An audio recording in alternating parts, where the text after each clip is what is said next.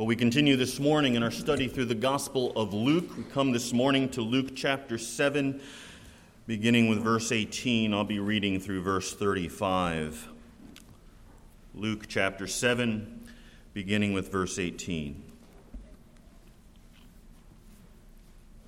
The disciples of John reported to him about all these things. Summoning two of his disciples, John sent them to the Lord, saying, Are you the expected one? Or do we look for someone else? When the men came to him, they said, John the Baptist has sent us to you to ask, Are you the expected one, or do we look for someone else? At that very time, he cured many people of diseases and afflictions and evil spirits, and he gave sight to many who were blind. And he answered and said to them, Go and report to John what you have seen and heard. The blind receive sight, the lame walk, the lepers are cleansed, the deaf hear, the dead are raised up, the poor have the gospel preached to them.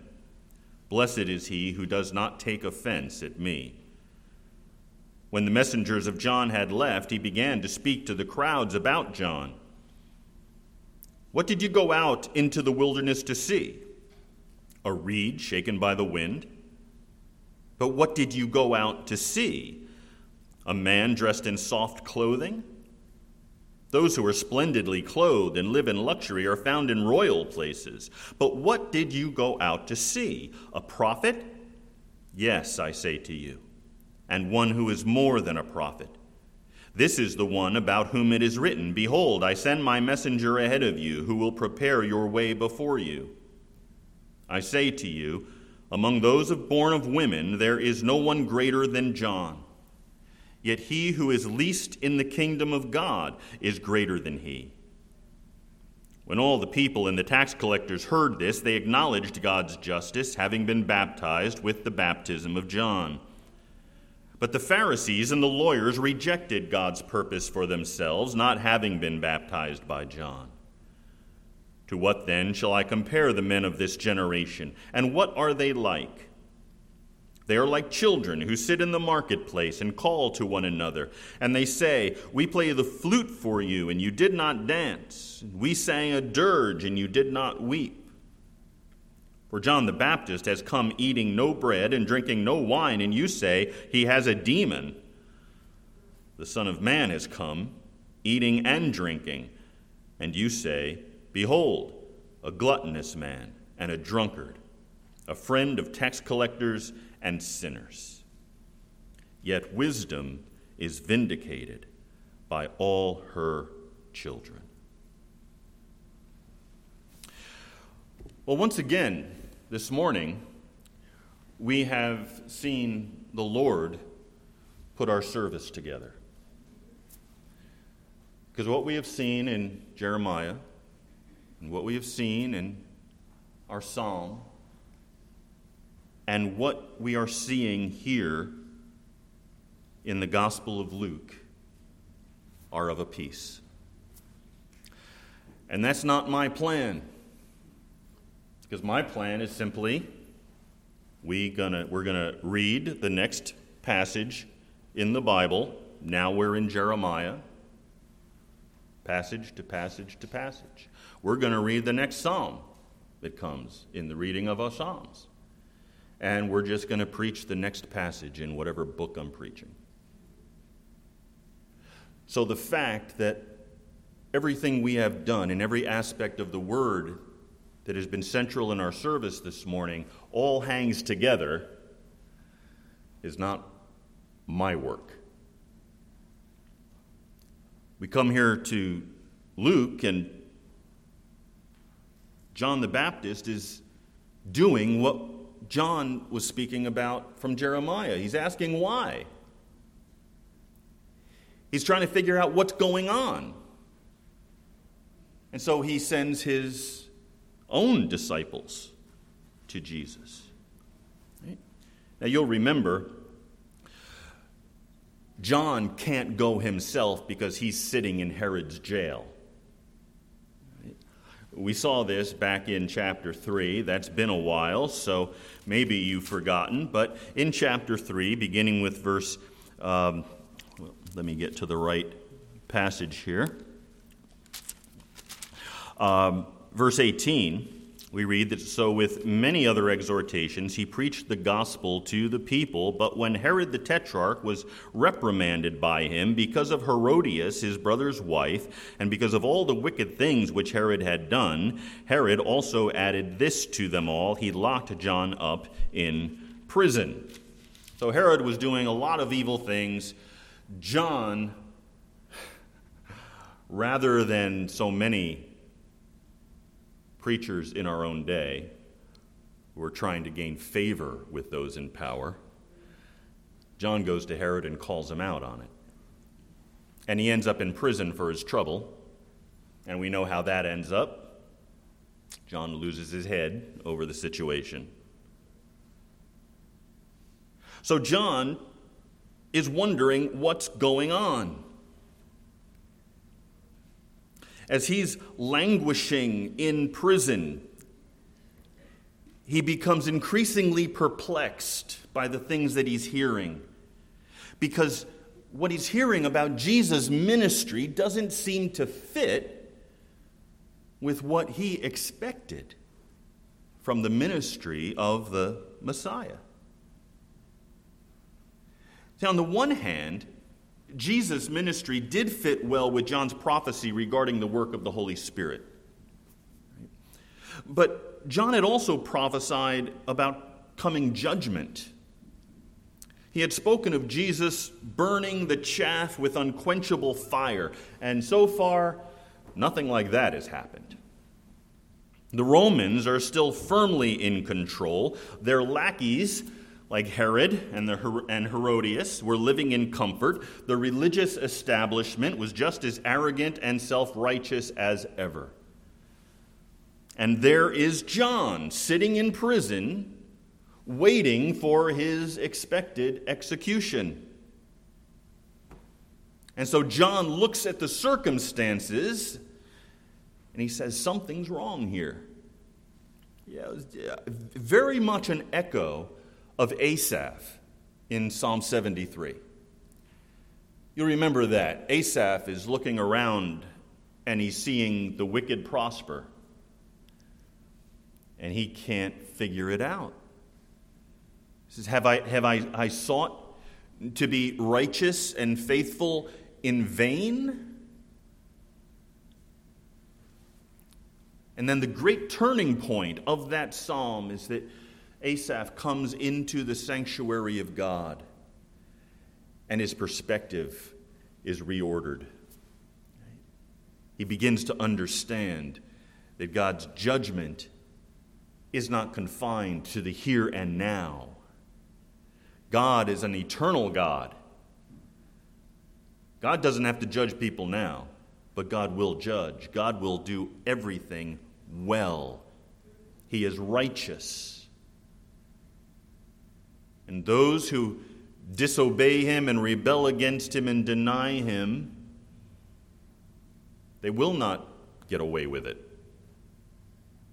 Now, or now and in the future, they will be judged. And Asaph saw this. Asaph started the psalm talking about the fact that his feet were in slippery places. That is, he was starting to lose his faith. But by the end of the psalm, he says, It's not me at all. It's the feet of the wicked that are in slippery places. And all that I need is you, Lord. So John's going through that same kind of experience, which who can blame him? Everything started off so well. You know, if you like eating locusts and wearing camel hair. But John was out there in the wilderness, and, and, and thousands were flocking to him. It was what we would consider to be a successful ministry. And then you get thrown in jail. And then the king says, I'm going to take your head off. And you say, What happened? And so John's trying to figure this out. And, and since he can't go himself, he sends his disciples to Jesus and he tells them to go to Jesus and ask the question Are you the expected one? Are you the Messiah? I've told everybody. You're the Lamb of God who takes away the sin of the world. Was I wrong? Should we look for another? Are you the expected one, or do we look for someone else? And in response, Jesus validates his ministry. Now, I, I, this is just so gracious, isn't it? Jesus could have, you know, sent the disciples back to John saying, You tell him this. If he thinks he's a man of God, he ought not be asking these questions. You tell him, just take whatever the Lord brings to you and don't worry about the rest of it. Jesus is so much more gracious than that. Now, he was, Jesus is the Lord, right? He is God incarnate. He could have answered John any way he wanted to. And yet, he gives John a response. Right? And you see this so often in Scripture. You know, you, you, you come to um, some of these passages that are dealing with very difficult situations, difficult questions. And you know, Paul, I'm thinking, right? Paul comes, and Paul, in so much of his writing, anticipates the questions that his readers are going to be asking. Romans 9, Paul's talking about the sovereignty of God in salvation, and God chooses, and, and God elects. And, and he, Paul says, I know what some of you are going to ask. Is this fair? Now, Paul's an apostle of Jesus Christ. Paul is writing the Word of God. Paul could have said, How dare you question me? He didn't say that. He answered the question. He gave a rationale. Right? Now, his, let's be fair, his first impulse was to say, Who are you to talk back to God? All right? And that needed to be said. But he, after that, he does give an answer. God is gracious that way. And we're back to that, that idea, right? God is okay with our questions. The Psalms are full of questions. Don't think you're owed an answer. God doesn't have to answer you, and sometimes He won't. But it's okay to ask as long as you're asking in faith and not because you've started to doubt the good character of God. And so Jesus is gracious in response to this question that John has sent to him, and he validates his own ministry, and he does it in both deed and word. His first answer is with a display of spiritual power. Look at verse 21 and 22. At that very time, he cured many people of diseases and afflictions and evil spirits, and he gave sight to many who were blind. And he answered and said to them. So understand what's, what's happening here. When Jesus answers them in speech, what does he say? Go and report to John what you have seen and heard. That means that after John's disciples came to ask Jesus this question, he took those disciples along with him into ministry so they could see everything he was doing. They saw him cure diseases and afflictions and evil spirits and give sight to the blind and raise people from the dead. They saw that. And so that is the first validation of Jesus' ministry. John, you want to know if I'm the expected one? Do you expect the expected one to heal and to cast out evil spirits and to raise the dead? Because that's what I'm doing. And then he answers with speech. He informs these messengers that his actions were fulfilling messianic prophecies. And he pulls one out of Isaiah for the answer. He says in verse 22 that he answered and said to them, Go and report to John what you have seen and heard. The blind receive sight, the lame walk, the lepers are cleansed, the deaf hear, the dead are raised up, the poor have the gospel preached to them. And in that response, there are at, le- at, at least four different passages from Isaiah that Jesus is alluding to. The last of which was earlier quoted by Jesus at the very beginning of his ministry back in chapter 4. Jesus sent John's messengers then back to him with overwhelming evidence, both empirical and scriptural, that this man, Jesus, was indeed the expected one. He is the Messiah. But significantly, Jesus offered no explanation as to why that judgment that John had spoken about had thus far been withheld, nor did he offer any encouragement that John might be delivered from prison. Which you, ha- you, you have to think that was probably in the back of John's mind. Right? Okay, I'm going to ask him this question, but I really hope he tells me I'm going to get out of here. The only hint of encouragement was in the form of a beatitude that Jesus derived once again from Isaiah, Isaiah chapter 8. You see that in verse 23 Blessed is he who does not take offense at me. Sounds just like one of the Beatitudes, right? We've seen them earlier in Luke, we saw them in uh, obviously, Matthew is the primary passage in which we see Beatitudes, but this is, this is one not included in the Sermon on the Mount or the Sermon on the Plain. This is unique for John. Blessed is he who does not take offense at me. And the sense is, John, you and anyone else like you will be blessed if you don't fall away because of your disappointment with the way I choose to work.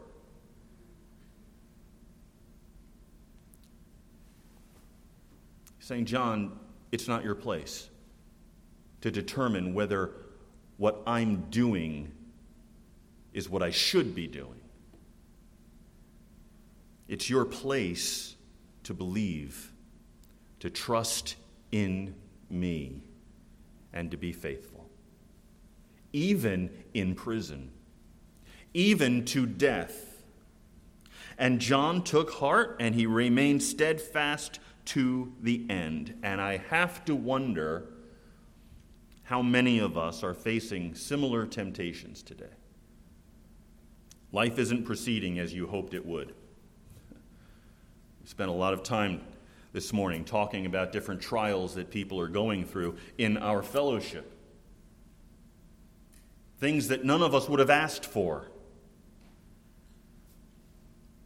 Things that none of us are enjoying. Life isn't proceeding as we would have hoped, and we're wondering if God is really in control. Are his promises really true? Does he really love me like he says he does? John's not the only one who ever felt puzzled and disappointed. Many today say that we cannot believe in Jesus if spiritual salvation is his main interest rather than political or economic salvation. I've seen people who profess to be Christians fall away when they did not get the marriage partner that they hoped for, or the healing, or the prosperity they thought ought to be a part of their lives. So, today, as much as ever, perhaps even more so in our very much self focused contemporary culture, we need to live out this beatitude Blessed is he who does not take offense at me. You can only understand that, of course, in the context in which it is spoken. John was being tempted to take offense at Jesus because Jesus wasn't acting in the way John thought he ought to. He wasn't fulfilling the expectations that John had. And this is one of the problems with false teaching, isn't it? You look today at the prosperity gospel, and, and you have people telling you, well, you ought to always be healthy and you ought to always be wealthy. And then it doesn't happen. You get sick. Right? You see those bills piling up. You say, well, this guy told me that this wasn't supposed to happen. And now, how many people start wondering not maybe this guy was lying, but maybe the Bible's not true after all. Maybe God's not who I thought he was. And it's not because God has changed. It's not because there's anything wrong with his revealed word. It's because people were taught lies. Blessed is the one who is not offended by me or offended at me. Blessed is the one who trusts me. That would be the same beatitude from a different perspective. Blessed is the one who lets go of his own expectations and trusts me even when he doesn't understand what I'm doing. Well, after sending John the Baptist's disciples back to him with that challenging answer, Jesus evidently sensed that some who heard his words might wrongly deprecate John's ministry. He was concerned that people might now look at John as something less than he was. What's happened to John? He came out preaching, he was baptizing everybody. Now he's losing his faith? Maybe John's not who we thought he was. And Jesus isn't about to let that happen. So when John's messengers had gone, Jesus began to speak to the crowds, which were always around him at this point. And he began to speak about them concerning John. What did you go out into the wilderness to see? A reed shaken by the wind? What did you go out to see? A man dressed in soft clothing? Those who are splendidly clothed and live in luxury are found in royal palaces. But what did you go out to see? A prophet? Yes, I say to you, and one who is more than a prophet. This is the one about whom it is written Behold, I send my messenger ahead of you, who will prepare your way before you. A reed swaying in the wind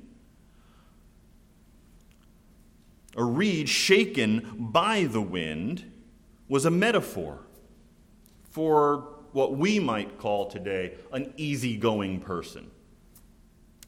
And that didn't describe John at all. John rejected soft clothing, he preferred camel's hair to silk. There were no palaces for him, he preferred the wide open skies of the desert wilderness. And as a result, he was beholden to no one but God. Herod had never given him anything. And so he was free then to rebuke Herod when the time came to do so. A lot of pastors can learn from that these days. He was more than a prophet because he fulfilled the prophecy of Malachi chapter 3 as the messenger sent to prepare the way for the Messiah. The angel Gabriel had referred to this passage in Malachi when he announced John's birth to Zechariah, John's father. And Zechariah referenced the text again in his song at John's circumcision. And now Jesus cites it of him as well. So I think we can be pretty sure Malachi 3:1 is John the Baptist's life verse and it was assigned to him.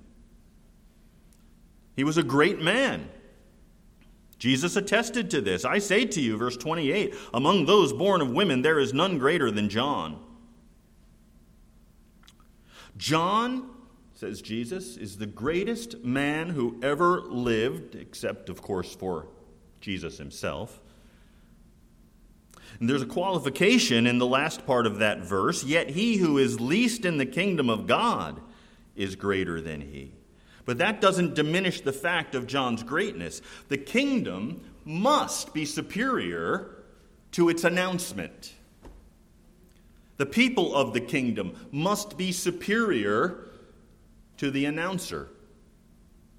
A position in the kingdom must be greater than its herald. Though, of course, John was also a member of the kingdom. So, kingdom membership aside, John and his ministry were the greatest, greater than that of Abraham, greater than Moses, greater than Elijah. I mean, Jesus is really putting John up on a pedestal here. This divine validation set the stage for the ultimate revelation of the human condition, which would be seen in the response of the people. You see that in verses 29 and 30. As Luke records kind of parenthetically, the response of some. When all the people and the tax collectors heard this, it's interesting, isn't it, how Luke puts those two together? tax collectors, he just, all right, tax collector evil. That's it. And yeah, we're just going to jump dump everybody else into that same bucket the people and the tax collectors. When they heard this, they acknowledged God's justice, having been baptized with the baptism of John. So there's a, a, a, an example of grace, right? You take evil people, they hear Jesus speak, they believe everything he says. That's grace. That only comes about by the work of God. Right? But there's the righteous people. Right? You, you, you see the contrast, don't you?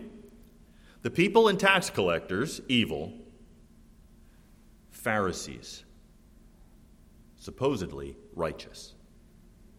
Right?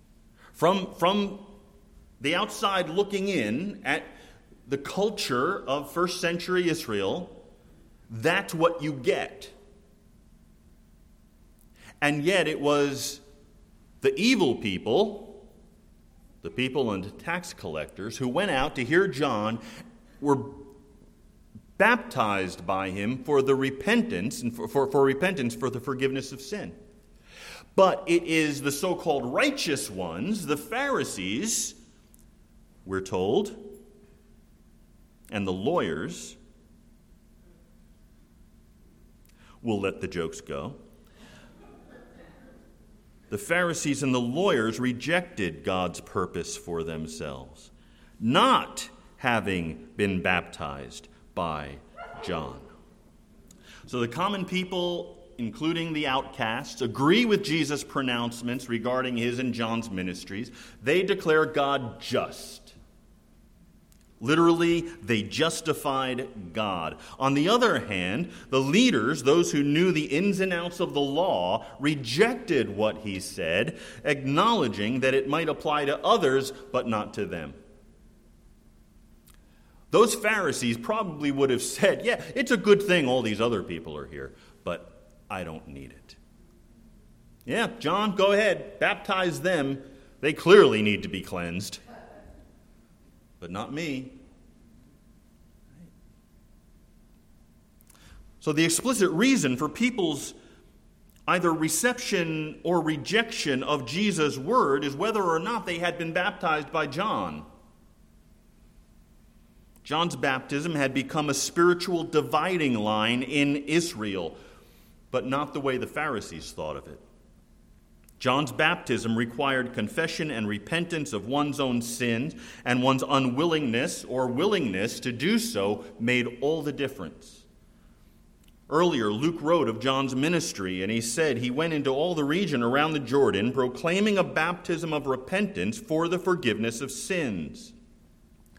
Mark records this in his parallel description. He says, John appeared baptizing in the wilderness and proclaiming a baptism of repentance for the forgiveness of sins. And all the country of Judea and all Jerusalem were going out to him and were being baptized by him in the river Jordan, confessing their sin. So when the common people hear John thunder forth, You brood of vipers, who warned you to flee from the wrath to come, Bear fruit in keeping with repentance. Do not begin to say for yourself, We have Abraham as our father.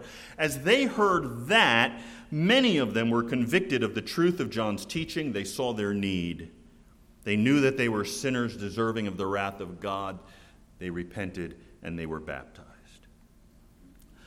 But Pharisees and lawyers, who prided themselves on their keeping of the law, those who were content to rest the hope of their salvation on their own merits as well as their genealogy.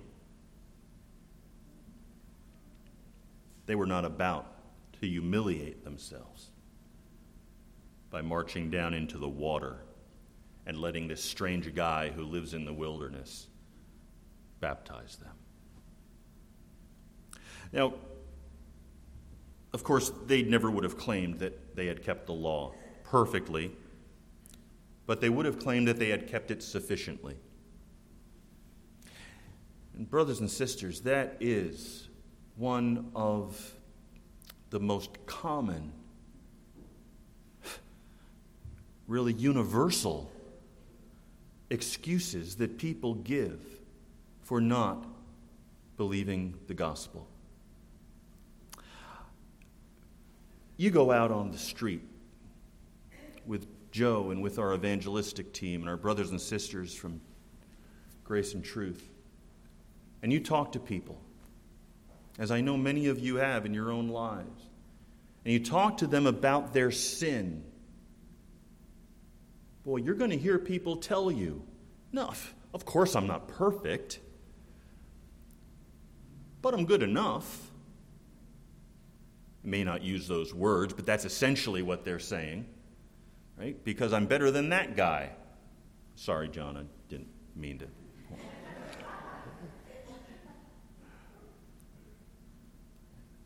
I didn't kill anybody. Haven't stolen anything big. Right? Never acted on my lust. I've got a neighbor you might want to talk to. He's got a lot of issues, but I'm okay.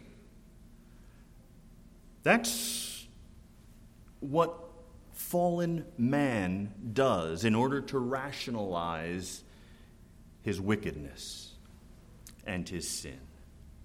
And that's what the Pharisees would have done. They were sure that their final judgment would see them stand because their shortcomings, that's what they would have called it, God will call it sin, will be overlooked by the benign judge. So they considered John's insistence that God would not overlook their shortcomings, that they must repent and be baptized, as, as extreme. What was it that dulled the hearts of Israel's leaders that they would not repent? I suppose we could describe it in a number of ways. Certainly, familiarity was a problem. There was a, certainly a professional familiarity with religious observance and uh, among the establishment, which is what the Pharisees were. In regard to this issue, C.S. Lewis wrote to a friend Someone has said, None are so unholy as those whose hands are cauterized with holy things. Sacred things may become profane by becoming matters of the job. I've always been glad myself that theology is not the thing I earn my living by. something that guys like me need to hear. My job, so to speak, is to be in the Word. and teaching the word. And there is a danger there a danger of familiarity, a danger that the ministry becomes a profession. It's like, all right, got to get up and do the job again today. There's a grave danger in that, but there's a danger for all of God's people in that. Because even here, as we're here this morning, right, there is a familiarity with being in this place, with these people. We come and every Sunday morning, you open the bulletin and, you know, the passages will change and the songs will change, but essentially, it's the same thing. Same order of service which ought to cause you to be careful when you criticize other groups for their liturgy. We've got a liturgy. Everybody has a liturgy. But you know, we can we can uh, stand and sing and there are sounds coming out of our mouths. Some pleasant and some not so much. But we can get through an entire hymn and not register anything that we have sung. We can listen to the Word of God being read, and our minds are somewhere else. We can come to the Lord's table and not even give the meaning behind the table a second thought. It's familiarity. That was a problem for the Pharisees. There was also a shallowness because the enemy works hard to keep church people from thinking too deeply about sin. There's a pervasive shallowness throughout the human condition. Uh, the great Puritan theologian John Owen wrote, He that hath slight thoughts of sin never had great thoughts of God. Oh, I think that's so good. If you don't understand the depth of your sin, you cannot understand the greatness of the grace of God. You don't have any idea what God has done for you in Christ by pouring His grace out upon you if you don't realize the heinousness of your sin. And when we seek to minimize our sin, we are of necessity minimizing the grace of God. That's what the Pharisees were doing. Evangelicals' ignorance of what the scriptures say about sin makes us vulnerable to shallow doctrine. Many of you will remember a guy named Robert Schuller. He once said Reformation theology failed to make clear that the core of sin is a lack of self esteem. The reason Reformation theology fails to make that clear is because it's a lie.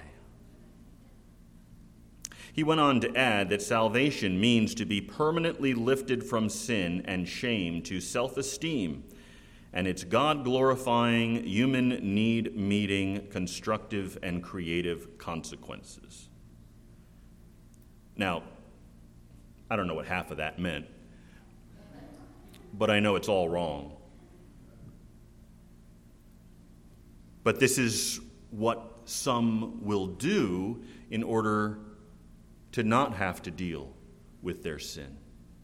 Real sin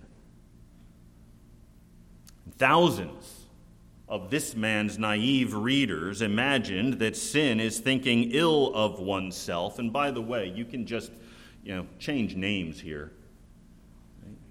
Take out Robert Schuller, put in Joel Osteen, or, you know, any number of others that refuse, as Osteen has stated publicly, refuse to talk about sin.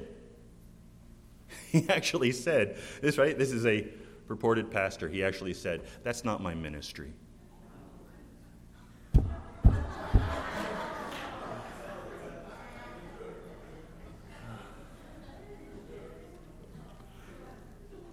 But this is what's happening. Is what the Pharisees are doing. We're going to minimize sin. And in minimizing sin, I'm minimizing God. My sin's not so bad, so I really don't need him. But I do. I need him because I can't do anything about my sin myself. I'm helpless. My sin will hold me in bondage, and I cannot break free. That is why I need Jesus, who came to free me from sin, not to make me think good thoughts about myself. If you want to think good thoughts about yourself, don't ever read the Bible. Okay?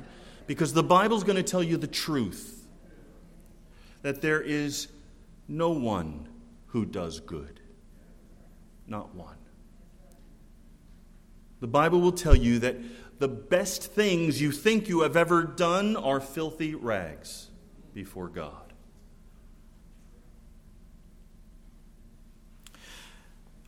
But when God comes in, here's the great thing that some people don't think is so great. When God comes and He changes you and He draws you to His Son, He doesn't only forgive your sin, He changes you. He changes who you are, He changes your heart. Right? Takes out your heart of stone, puts in you a heart of flesh, He makes you a new creature. And He begins to change your thinking, and He begins to change your behavior, and He begins to change what you love and what you hate. And for those of us who are truly in Christ, that's a glorious thing. But there are those who hear the gospel and understand that that's what God will do, and they don't like that. And so that's what keeps them from the gospel. Some of you may be familiar with a philosopher named Mortimer Adler. He hesitated to become a Christian for precisely that reason. He said, that, That's a great gulf between the mind and the heart. I was on the edge of becoming a Christian several times, but didn't do it. I said that if one is born a Christian, yeah, nobody's born a Christian, but what did he know? I said that if one is born a Christian, one can be lighthearted about living up to Christianity. But if one converts by a clear, conscious act of will, it's another thing he didn't understand, one had better be prepared to live a truly Christian life. That much he did understand. So ask yourself, he goes on, are you prepared to give up all your vices and the weaknesses of the flesh? He knew exactly what discipleship entailed, and he was not willing. Right? He counted the cost and said, nah too high a price. But God's word is clear. It is precise in its estimation of every person who has ever lived. None is righteous, no, not one. Their throat is an open grave. They use their tongues to deceive. The venomous asp is under their lips. Their mouth is full of curses and bitterness. Their feet are swift to shed blood. In their paths are ruin and misery, and the way of peace they have not known. There is no fear of God before their eyes. Paul takes all of those statements and allusions from the Old Testament, puts them all together there in Romans chapter 3 after, as we're seeing on Thursday mornings, after he has looked at the sin of Gentiles and the sin of Jews, he wraps it all up in chapter 3 and says, What I'm telling you guys is that sin is universal. No one has escaped it. We are all in the same condition. That's what the Pharisees didn't understand. And so Jesus kind of profiles those who are rejecting him. He goes on in verse 31 to say, to what then shall I compare the men of this generation? And what are they like? They are like children who sit in the marketplace and call to one another, and they say, We played the flute for you, and you did not dance. We sang a dirge, and you did not weep. For John the Baptist has come eating no bread and drinking no wine, and you say he has a demon. The Son of Man came eating and drinking, and you say, Behold, a gluttonous man and a drunkard, a friend of tax collectors and sinners. You can't win with these people. They're going to find any excuse they can to reject the truth. That's what the world does. Every time, unless the Spirit of God is at work. Scripture is so clear on this, unbelievers can't even understand spiritual things. That's what Paul says in 1 Corinthians. They can't understand. Their, their, their minds are, are darkened, their hearts are, are stone. They are suppressing the truth in unrighteousness, Paul says in Romans 1, which means when they hear the gospel, they're going to do everything they can to avoid dealing with it. And so, John the Baptist comes along. Said, We're not going to listen to you. You don't eat or drink. You're living out as an ascetic in the wilderness. You're weird. We're not going to listen to a thing you say. And then Jesus comes along, and to Jesus they say, We're not going to listen to you. You eat and drink. And you hang out with sinners as if that's a bad thing. And so they demonize John and they scandalize Jesus. And it's what people do. They'll come up with any kind of excuse. You know that. If you're about the work of evangelism, what happens when you're talking to someone and they, they raise a question and you answer that question, and then suddenly that question doesn't matter anymore because there's a different question? And they're entirely unrelated, but the questions keep coming and keep coming and keep coming. Why? Because they're suppressing the truth. And it doesn't matter how wonderful your answers are. That's not the issue, because it's not a matter of the intellect, it's a matter of the will. They refuse to believe. As we all did, until the Spirit of God changed us. Until the Spirit of God drew us to Jesus until the Spirit of God put a new heart within us and enabled us to believe and repent. Two things which the Scripture says are gifts from God. What a grace it is to feel your need. What a grace it is to stand still as you mourn your sins and confess them to God. That's a terrible and wonderful thing. It's a terrible thing to come face to face with who you really are and have to deal with what you think and how you speak and what you do and come to grips with the fact that it's evil, top to bottom. But it's a wonderful thing when that happens because it drives you to the cross, it drives you to Jesus. Because if you, if you see your sin as it really is, it's only because of the Spirit at work in you. And if the Spirit is at work in you to show you your sin, He won't stop there. He will also show you Jesus. And He will show you how that need can be met.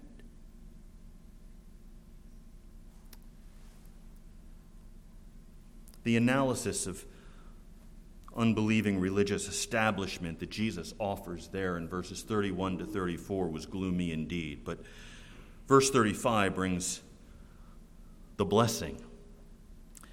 Wisdom is vindicated by all her children. The divine wisdom that Jesus sent to John has been vindicated in the experience of her children.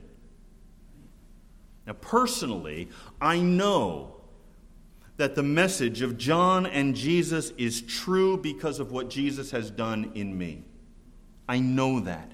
My experience of forgiveness from real guilt perpetually testifies to the grace of God at work within. And the longer I walk with Christ, and I, I wonder if this is your experience too, the longer I walk with Christ, the more of my sin I see. That is the blessing of God too, because He's changing me. And I'm seeing things in my life that I didn't see before. Because back then, He was dealing with something else. I've got more sin in me than I'm ever going to be able to deal with until the day I die. That, brothers and sisters, is the normal Christian life. God shows us our sin, and we repent, and He takes us on a little bit further, and He shows us something else, and I confess that. That's what the Christian life is it's constant repentance. And that's a glorious thing. That's our sanctification. And I rejoice in that. It doesn't surprise me anymore. I was surprised when I was a young Christian because I thought, all right, well, I'm not swearing anymore, and I don't smoke, I don't drink. I got it made.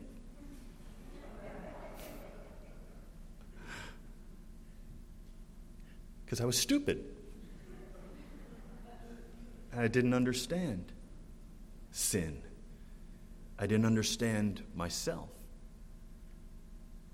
And now I see all that is in me. And I hate it. But I see that God is greater than my sin. And I rejoice.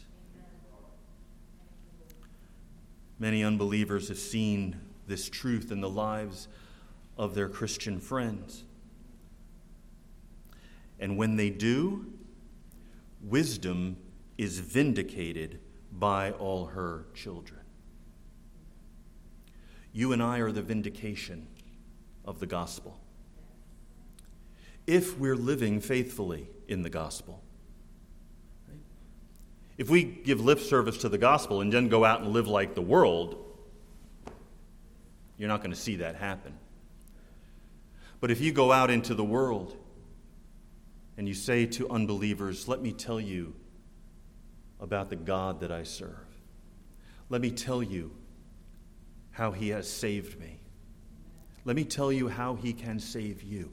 And if you do that and your life changes so that it's in harmony with your message, then you are vindicating wisdom. That's what we're called to do. So that the world will stop looking for a salvation that is small enough to be earned and find a salvation that cannot be earned because it is so great. A salvation that is given freely by the grace of God. So trust. That's what faith is.